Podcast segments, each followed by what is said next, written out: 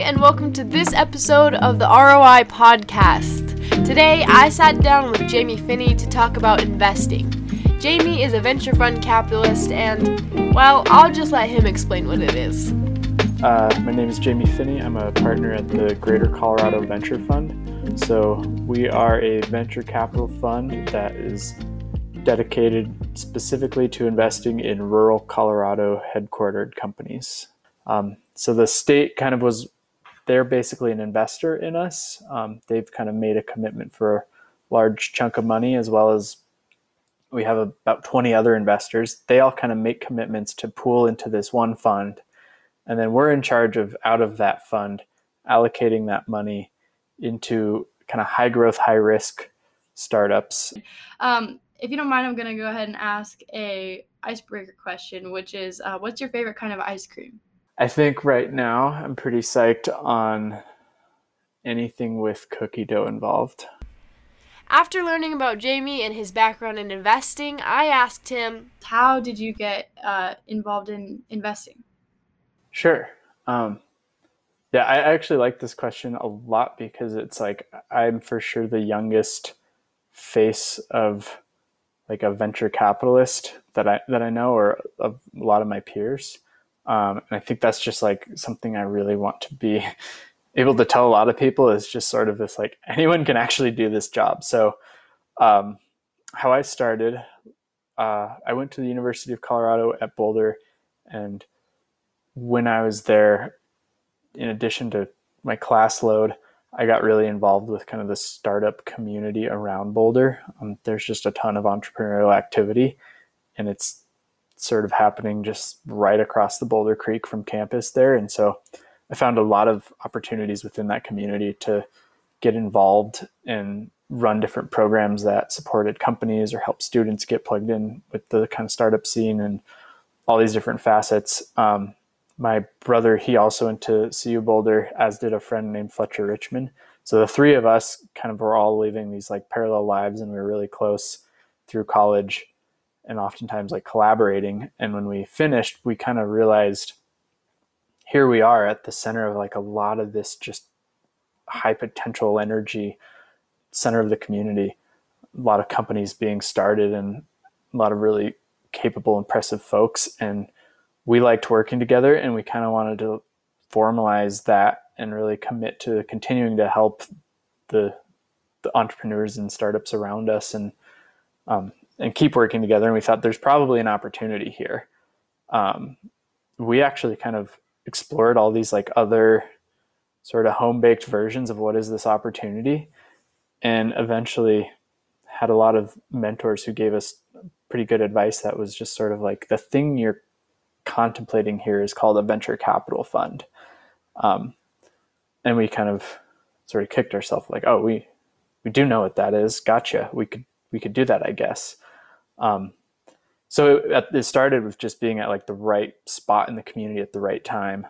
Um, and then what was really helpful for that was definitely like for us, we had to raise money for that fund, um, that first fund from high net worth individuals and kind of wealthy folks in that Boulder community who basically knew there were exciting companies being built kind of right under their noses. Um, sometimes they even were founders already themselves and they just wanted sort of the folks that were like young and on boots on the ground working alongside the founders to help them get involved with those companies. So we we raised that fund from like 34 different investors and uh, and then invested that fund into 31 different companies over about four years. Um, and I, I, think back to your question, like how did we get involved? It was sort of this thing where historically venture capital is, I think, often put on a pedestal, and it's like these founders who've it's like build Facebook and then you become a venture capitalist as your next career. And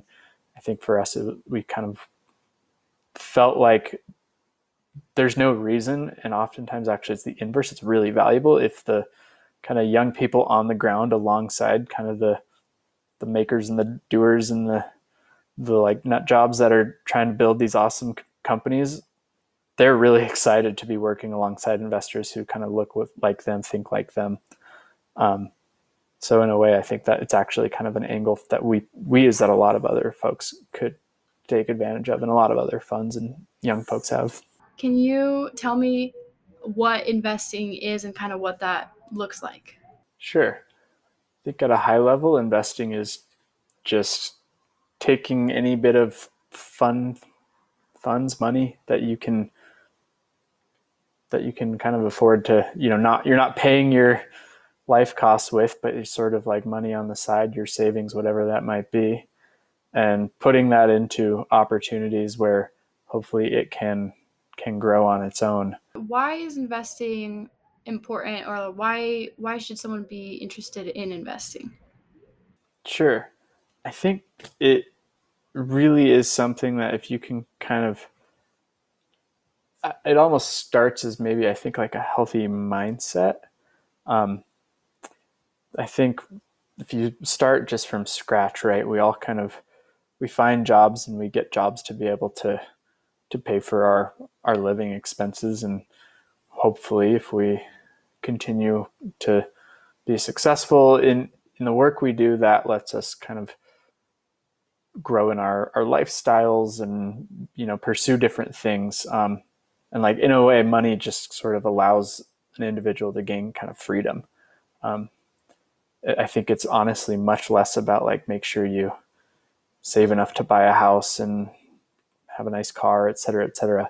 But it's really all about like money, I think, allows you to then just think about things with a little bit less pressure. Um, it's kind of like Maslow's hierarchy of, of needs. And, and there comes a point, right? You can cover like shelter and food, and then there's needs above that and above that. And, that, and so that's like high level, like obviously really rudimentary take, but I think then with investing, what is helpful in kind of adding that to your mindset with money is that it lets you, I think, sort of find a way to to not have to trade in your time for money.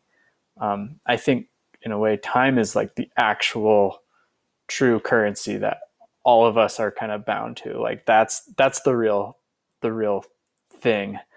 Um, that if you can be free to to run with your time and do whatever you want. I think that's kind of the ultimate freedom. Money just happens to be a way to do that. And with investing, oftentimes I think it's helpful to just think about it as a way where you know you can get a job and you get paid maybe a salary or an hourly wage, but the ask is that you're kind of devoting, you know, often like 40 hours a week, sometimes less, sometimes more to cover your costs and cover your basis.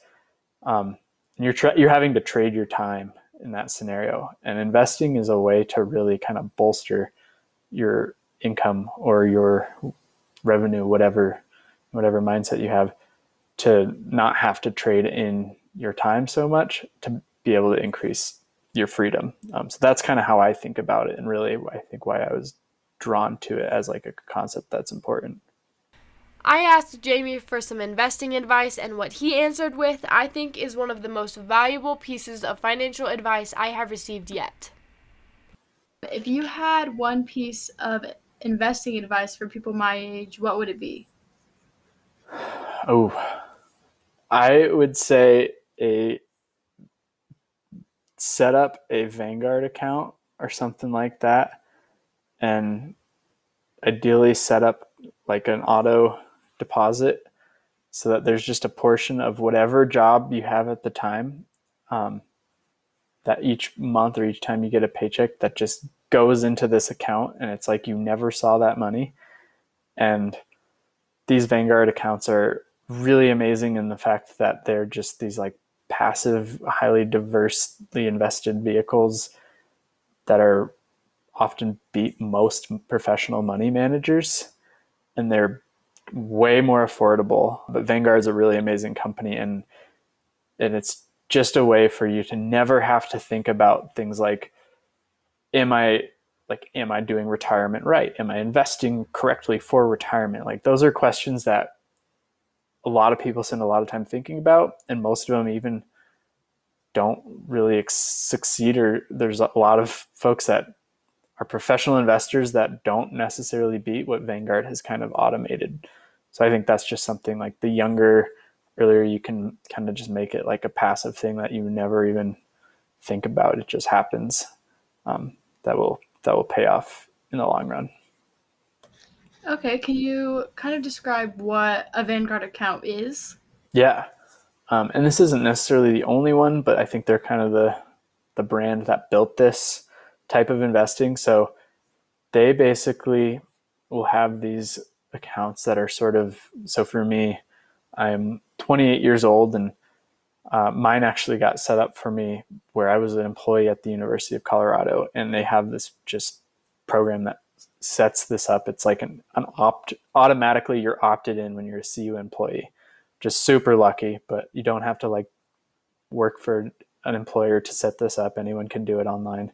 Um, and it just took a little bit of my paycheck and then it puts it into this account and that account say it was like $50 for my of each paycheck so $600 per year but then it'll take that and that 600 goes into this like automated giant investment vehicle that Vanguard sets up that is sort of over time automating how it changes investments sometimes it's putting it into you know big public companies and sometimes it's putting it into bonds and honestly all these financial instruments that I don't really like have any qualification to understand or think about or let alone know how I should put my money into.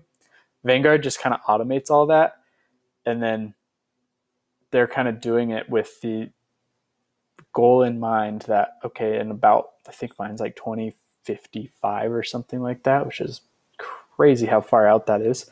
But it's saying, yeah, when you're ready to retire in 2055, we'll have taken that $50 per month and we'll have essentially invested it for you and tried to take care of it. So hopefully that $50 a month that is I never even thought of that was just like a part of my my savings that just happened for me has actually grown and it, um, they often beat like professional money managers so a lot of times people will like pay someone to then do all make all these decisions on should I invest in Facebook or bonds or gold or whatever. And like these are cheaper and often outperform those people. So it's kind of just this like thing hidden in plain sight that we can all take advantage of to just know you're not blowing it with your personal finances and retirement savings and things like that. That is great advice. Personally, I have been uh, thinking about like my retirement as well. Um, and I've been thinking about the stock market, but the stock market's a little unpredictable, and so I think I might check that out for me as well. Like that sounds I, really nice. It's yeah, it's awesome. Like I, I think that you once you know you have that, it kind of provides a level of comfort where you're like, okay, I know I'm at least not blowing it, and then you can start to think about maybe if you're able to save a little bit more for for investing, you can then start to think about that in more like ways that you think, oh, I, I know something about this, or I want to learn, and kind of be more experimental in your approach, knowing that you just have that vanguard like happening in the background. Next, I asked Jamie about what types of skills are important to be a successful entrepreneur. I think just kind of initiative. It's sort of just surprising how if you want to go a direction and not like overthinking where am I going and like what's the end goal as much as just sort of taking initiative. And it's always surprising how few people will tell you no. Um, so just taking initiative and then uh, there's this blog that I love that talk, thinks about it in terms of uh, calls it grand theft life. And it's kind of like our world is not that different from Grand Theft Auto, where it's like you can just do whatever you want. And you want to like in Grand Theft Auto, it's like you want to drive your car into the building, that's fine. If you want to jump it over a bridge, you can. You can do all sorts of definitely illegal, illicit stuff. But in Grand Theft Life, it's basically like don't break laws and just generally be a good person. And those are honestly pretty easy guidelines to follow and then everything else is fair game like everything else and so that's where i think initiative like the people who dominate at Grand Theft Life are just the ones that kind of take initiative and see what happens. I wondered how Jamie looked at and evaluated opportunities, so I asked Describe to me how you would evaluate an investing opportunity or just kind of your thought process with that. Yeah. Um, so this is a good question. I think of opportunity cost. Let me just hop in here real quick and explain what opportunity cost is. Opportunity cost is the cost of taking an opportunity. For example, imagine your parents are asking you to go on a family trip with them. They are leaving on Saturday and coming back on Monday. The issue is, in order to go on the trip with them, you'd have to take off work on Monday. The opportunity cost of taking a day off work to go on the family trip would be the money you wouldn't be making by agreeing to go on the trip, but you may also increase your relationship with your family. Most of the time, there are pros and cons when evaluating opportunity cost. This is a good question. I think of opportunity cost largely for me around less so of like is this is each dollar in the right place like do i have the right am i personally investing and i want to say put a dollar into that vanguard account or no should that dollar actually go into speculating on bitcoin or whatever robinhood whatever it might be like i think of it less so in that sense um, just because that it's almost like you're too in the weeds at that point. Like I don't actually like hopefully the Vanguard helps me just like I forget what happens and that is I'm not blowing it and then the rest is more of like learning. So for me, I think of opportunity cost as in terms of more time um, as in personal investing, and that's that's why I, I'm definitely over harping on the, the Vanguard thing is that you can kind of spend no time to know you're not blowing it. And then that lets you take that bit of brain space and maybe call it hour a month that you would spend on thinking about your kind of personal finances and investing and really put that towards towards kind of places to that you want to learn or be it things you want to learn or um, for me. Like I have invested a little bit in crypto where it's like I got the chance to actually really understand what's going on with different things and what's interesting to me in tech trends or in crypto and financial markets, things like that. Um, and it's not so much I'm thinking about that to make sure I put like the right dollar here or here as and more of like this is an interesting arena and I just want to learn more and doing so with your own money is a really powerful way to make sure you truly learn something. Um, there, I think it's really easy, especially like all the apps are designed to not incentivize you to learn. Like you can sort of tap away on your phone in Coinbase or or Robinhood and squander a lot of money really quickly, thinking you've learned. But like to truly think about it in terms of time now you're like, okay, I just spent three hours reading about different like cryptocurrencies and how they work and why one certain ones are good for this and that. And then at the end of that, you know, three hour rabbit hole of clicking away and trying to understand what's going on there, you're like, all right, what do I what are my takeaways? Do I believe in this? Should I think of should I put should I try to invest in some cryptocurrency? Should I try to you know do whatever else with your money.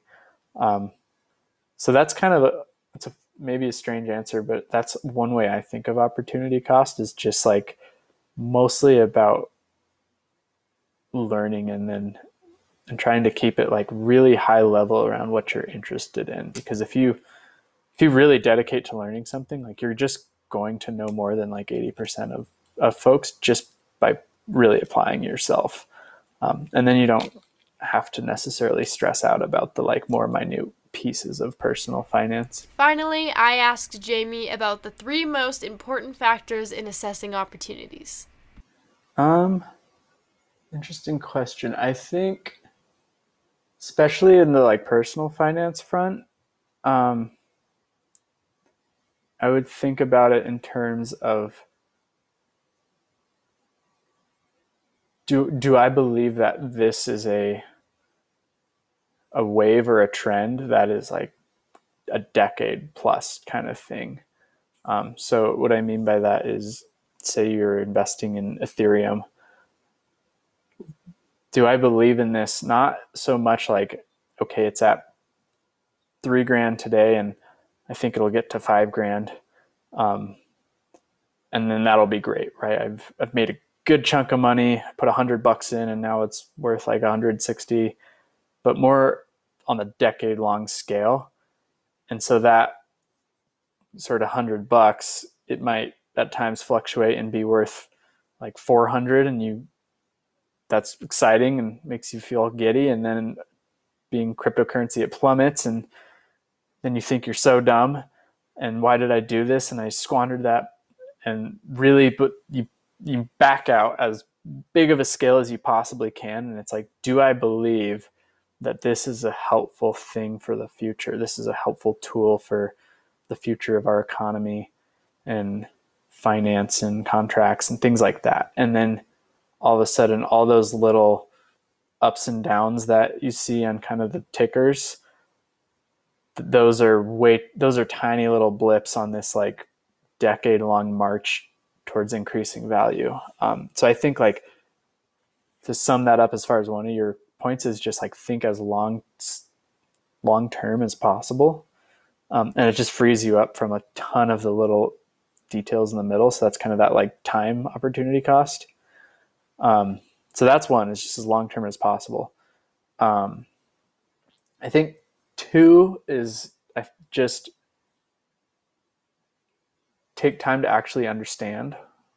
Um, you know, it's totally okay, and and a lot of people do grow their wealth through investing on on their own, and be it Robinhood or whatever. And it's to- I think it's a great thing that people are able to do that, but like sort of take it seriously. Treat it not as a, a game and a lottery ticket and much more as a chance to learn because if you do really try to learn, you will actually it's not hard to, to sort of understand more than the the market and that's all you got to do is like that's all investing is a lot of times it's just this chance to like learn more than the average person and then sort of place a bet based on that insight that you've earned. Um, and if you pick the things that you're interested in, then like that's that's no problem. You're you're psyched on learning in that case, and it just so happens you have to, a way to monetize that learning. So that's kind of one and two. Um, and then the third thing, this is a really interesting question. um, I think the third thing is like trust sort of like only think about investing if is it like do i actually want to support this do i actually want to engage in this um, and that i think comes down to like if you if you feel strongly about not supporting certain types of companies even if it looks super profitable maybe seems like a good investment like there's so much out there there's no shortage of ways for humans to try to make money. So you might as well just confine yourself and save yourself the mental bandwidth to only ever engage in the things that you actually like morally support. Um, or and it doesn't have to be just like morally support. It's but like if you're against you know gun ownership and don't want to support gun companies, even if it seems like you know something that one of them is going to make a lot of money, whatever, just, you know, save yourself the mental bandwidth and spend time on the things you, you care about and are proud to support. I then asked Jamie which of the three things he had just described he thought was the most important. Uh, societally, I feel like the third is most important. Um, just I think that's maybe a, a hopefully a better, improved world that we can kind of be building. Personally, I think um, I think the learning piece, really, if, if you can just be excited to learn something, the fact that you have a way to monetize it is great. And that really applies way outside investing. Um, it's kind of like all about, be it investing or career, it's all about just finding whatever's interesting and let it be as weird of a niche as you want it to be. Like if you're interested, that's great. And just like run and run and run and pretty quickly you'll fi- find out that you've ran maybe further than anyone else has in that direction or, or no one's gone in that direction and um, and then you're kind of the best at that funny little intellectual corner that you just made for yourself all right, and that's the end of this episode of the ROI Pod. I hope you were able to learn something, and I hope that your return on investment is worth your time. Don't forget to tune into the next episode.